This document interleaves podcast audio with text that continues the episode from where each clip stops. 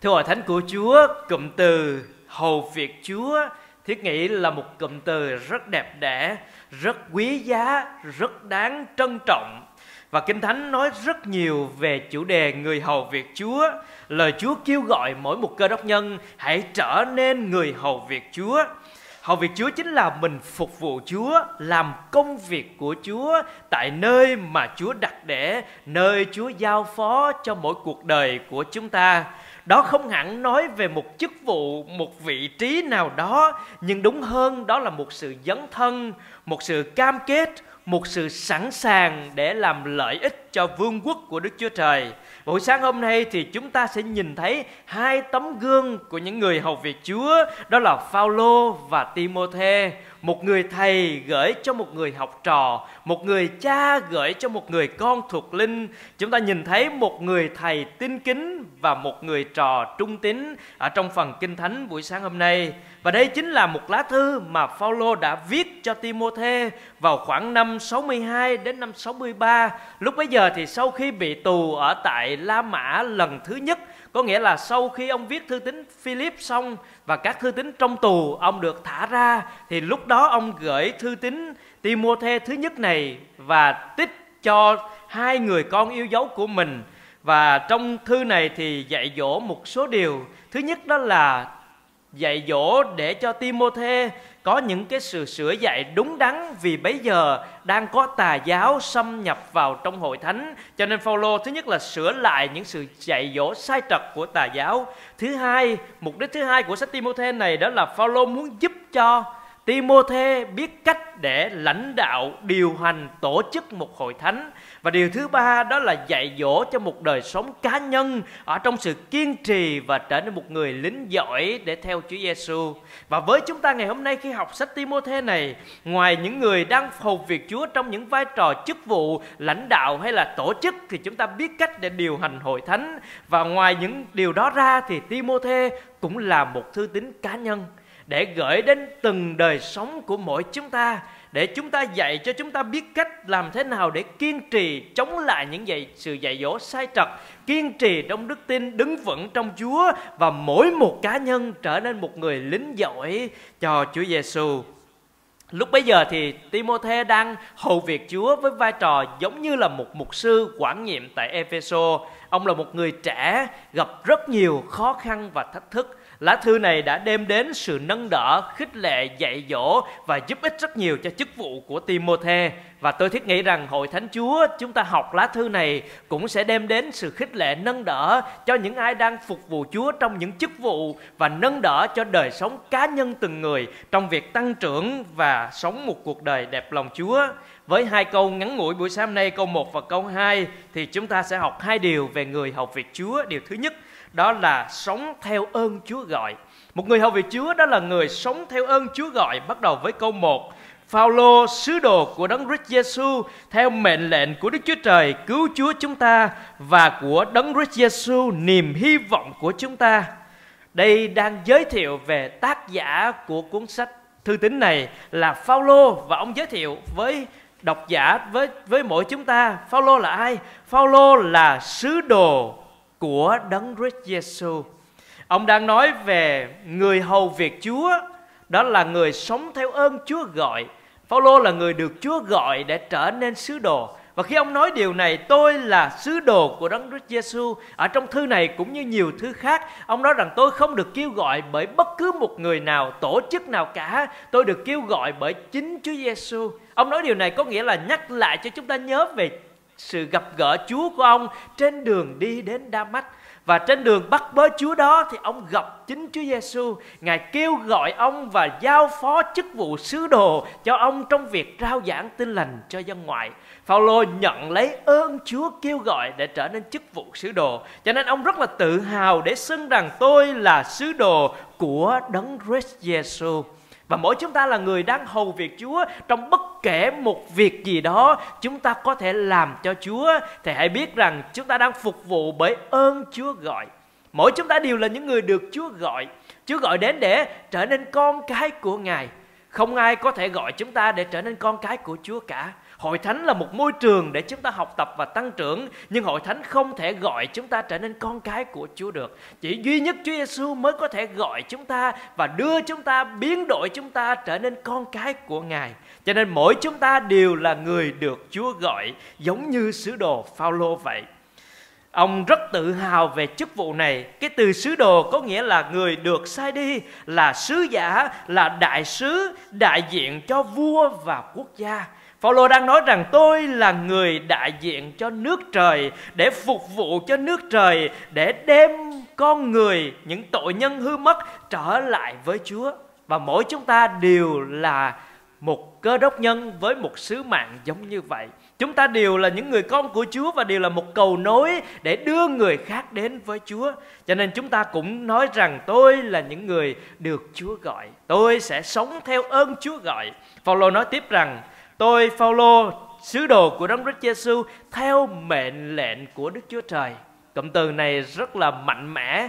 Tôi theo mệnh lệnh, mạng lệnh, sự giao phó, sự kêu gọi giống như là một văn bản được ủy thác từ thiên đàng gửi đến cho Phaolô một mạng lệnh được tuyên bố ra từ Đức Chúa Trời rằng Ngài đã gọi Phaolô trở nên người hầu việc Chúa và Phaolô không thể chối từ mạng lệnh này mà ông đáp ứng bằng sự vâng phục. Và ngày hôm nay có mạng lệnh nào Chúa truyền cho đời sống chúng ta trong những sự phục vụ Chúa?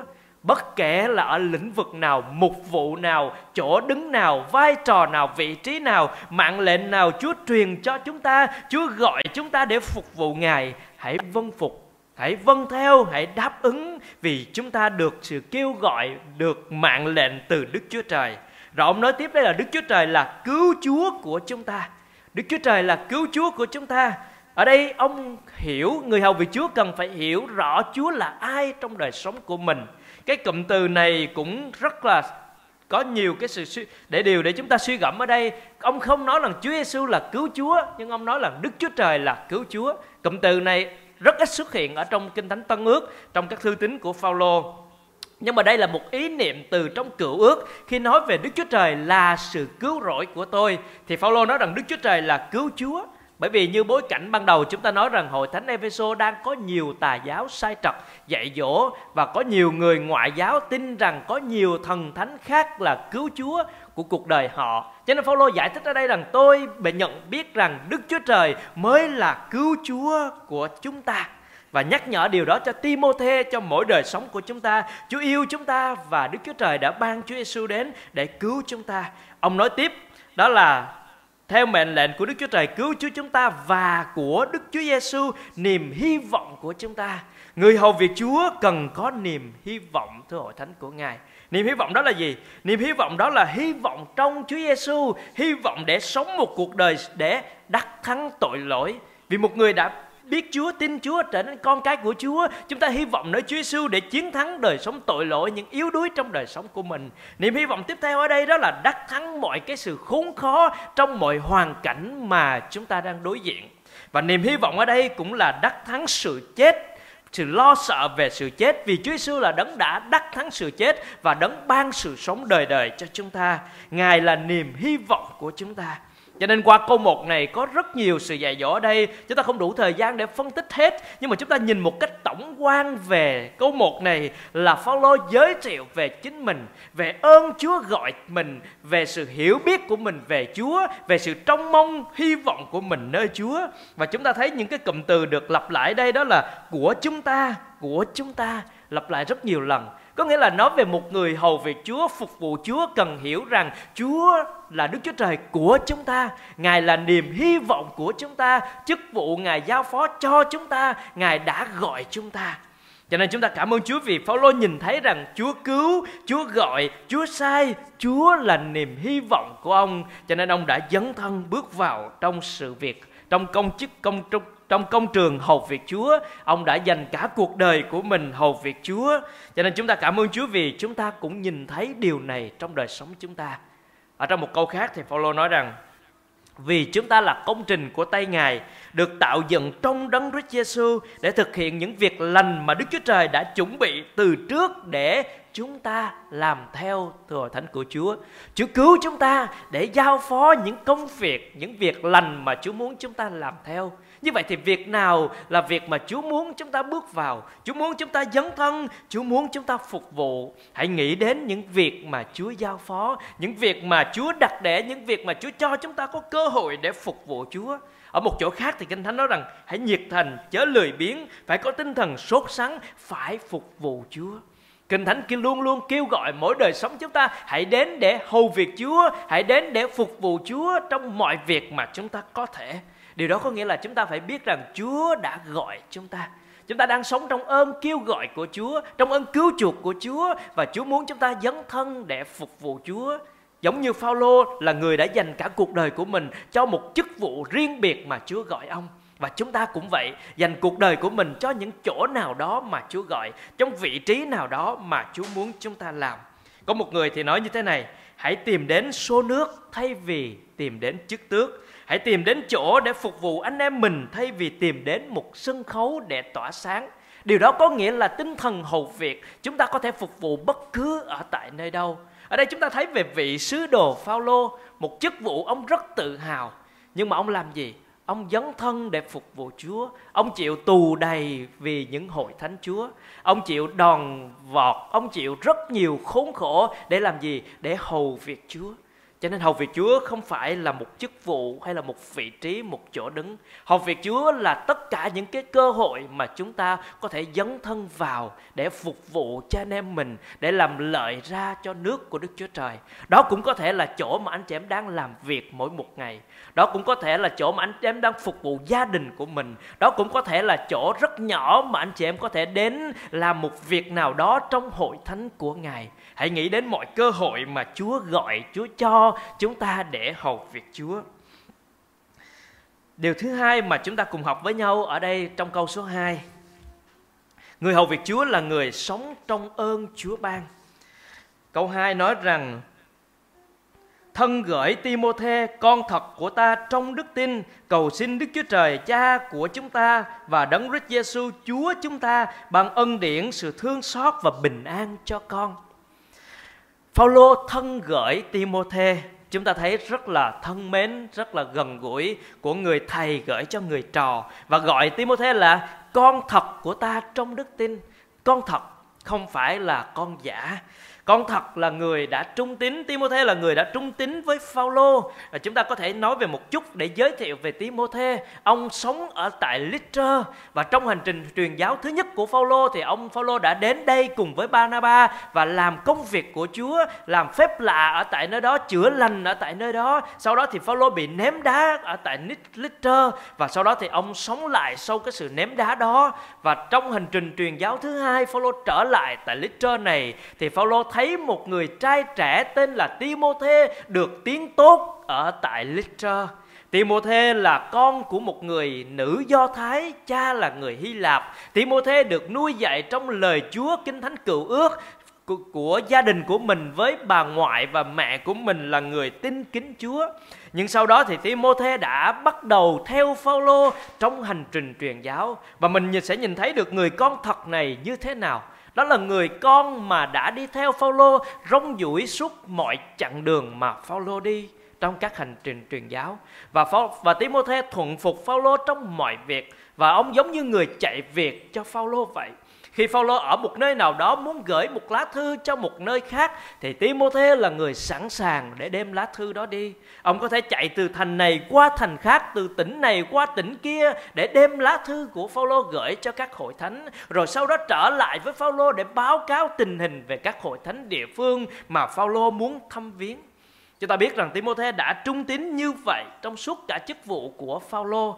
Rồi khi Phaolô không thể đến được Epheso nữa, Phaolô để Timôthê ở lại Epheso để phục vụ Chúa. Timôthê sẵn sàng vâng phục để hầu việc Chúa tại Epheso với nhiều thách thức về tà giáo và nhiều trưởng lão lớn tuổi ở tại đó. Timôthê là một người trẻ nhưng vâng phục để ở lại Epheso phục vụ Chúa.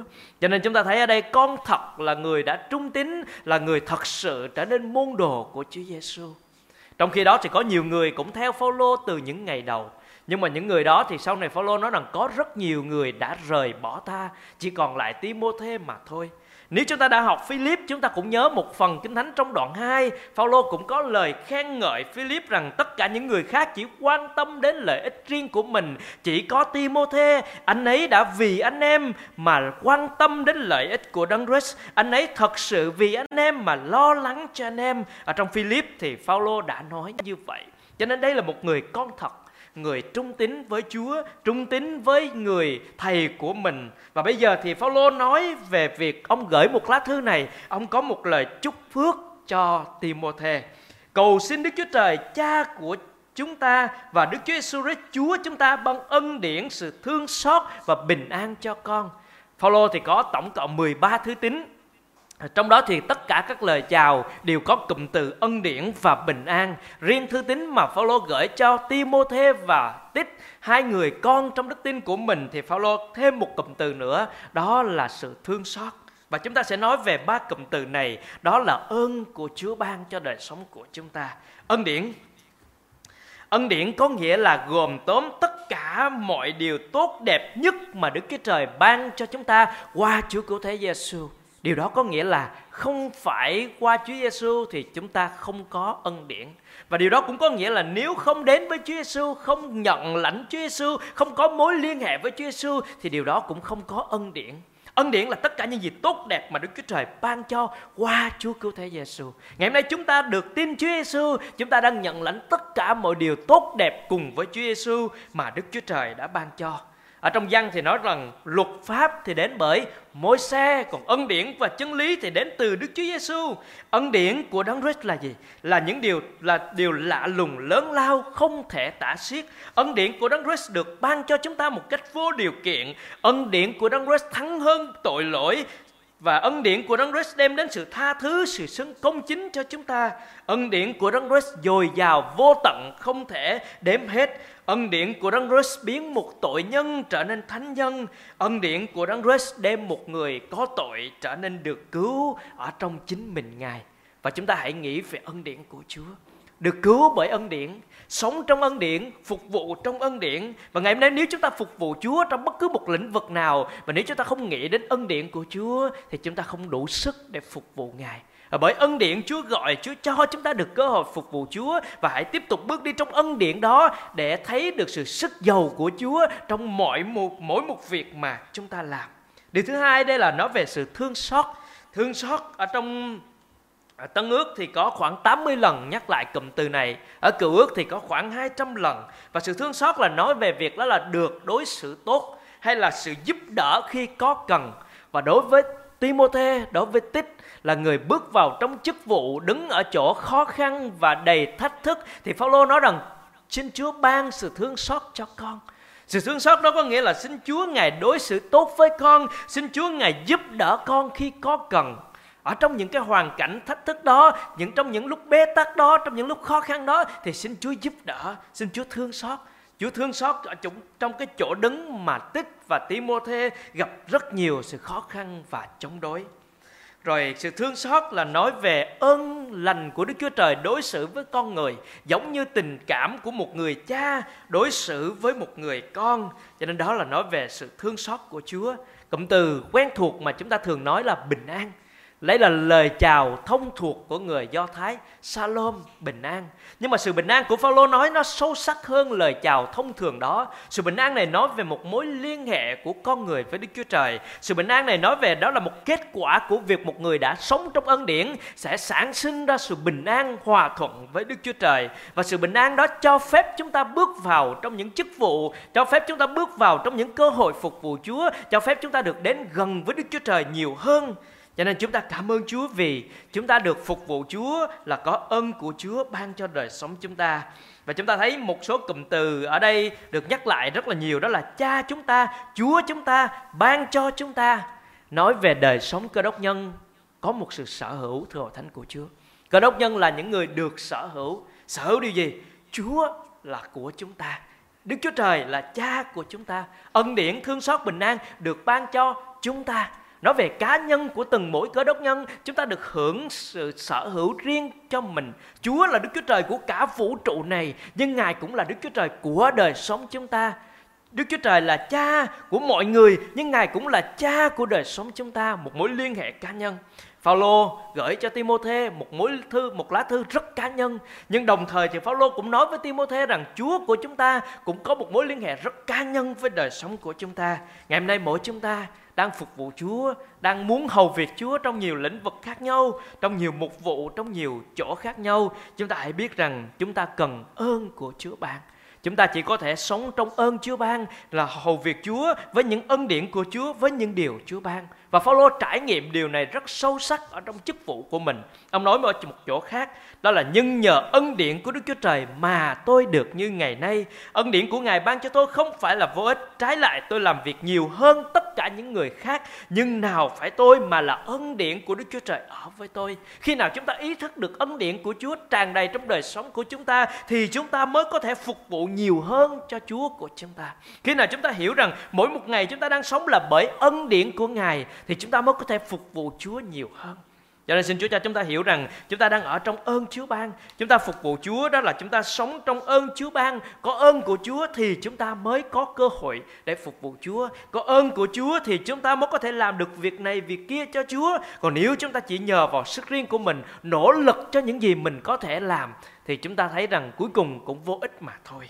Cho nên xin Chúa cho chúng ta thấy được điều này. Timôthê hầu việc Chúa, Phaolô hầu việc Chúa. Phaolô đã trung tín, đã tin kính với Chúa cả cuộc đời của mình trong chức chức vụ để ông sản sinh ra những môn đồ cho Chúa Giêsu và người thầy tin kính đó đã đào tạo ra một môn đồ trung tín cho Chúa. Ngày hôm nay chúng ta cũng là những người học theo Chúa Giêsu, học theo những người đi trước, học theo Phaolô, học theo Timôthê để trở nên những người tin kính, trở nên những người trung tín, trở nên những người phục vụ Chúa. À, xin Chúa cho chúng ta bước đi mỗi một ngày trong mỗi một việc mà chúng ta khao khát để phục vụ Chúa và cần hiểu rằng đó là bởi ân điển. Mỗi một ngày đến với Chúa nhờ ân điển Chúa nhiều hơn để phục vụ Chúa hiệu quả hơn nữa ở trong những chỗ Chúa giao phó cho chúng ta. Chúng ta nhận biết ơn Chúa ban, sẵn sàng hầu việc Chúa. Buổi sáng nay xin Chúa giúp đỡ để mỗi chúng ta nhận biết ơn Chúa ban, sẵn sàng hầu việc Chúa. Với hai câu kinh thánh rất ngắn ngủi, nhưng chúng ta thấy được hai cuộc đời hầu việc Chúa rất là trung kiên, trung tín cho Chúa. Và xin Chúa cho mỗi cuộc đời của chúng ta cũng là như vậy. Có thể chúng ta là những người lớn tuổi như Phaolô cũng hãy tin kính để phục vụ Chúa. Chúng ta có thể là những người trẻ tuổi như Timôthê cũng hãy trung tín để phục vụ Chúa. Hãy dấn thân thân hãy làm tất cả mỗi một việc mà Chúa muốn chúng ta làm tại chỗ mà Chúa đặt để chúng ta. Và chúng ta thấy điều gì trong phần Kinh Thánh này? Đó là Chúa Giêsu là trọng tâm của cuộc đời của chúng ta. Chúa Giêsu là đối tượng mà Phaolô nói rằng Ngài kêu gọi ông làm sứ đồ. Chúa Giêsu là niềm hy vọng để Phaolô học việc Chúa. Rồi Chúa Giêsu là đấng ban ân điển, thương xót và bình an cho Timôthê để Timôthê có thể phục vụ Chúa. Ngày hôm nay Chúa Giêsu đang ở với cuộc đời của chúng ta. Chúng ta được cứu bởi Chúa Giêsu, được sống trong ân điển của Chúa Giêsu, được Chúa Giêsu ban ơn để phục vụ Chúa, được kêu gọi, được bước vào trong những cơ hội phục vụ Chúa là bởi Chúa Giêsu. Ngày hôm nay hãy đến với Ngài để Chúa là chủ cuộc đời chúng ta. Ngài là cứu Chúa, là niềm hy vọng. Hãy sống trong Ngài và xin Chúa cho chúng ta có nhiều hơn những cơ hội để phục vụ Chúa. Hãy dấn thân nhiều hơn thưa hội thánh của Ngài. Hãy nhận biết ơn Chúa ban, sẵn sàng hầu việc Chúa. Xin Chúa ban phước cho hội thánh của Chúa buổi sáng hôm nay.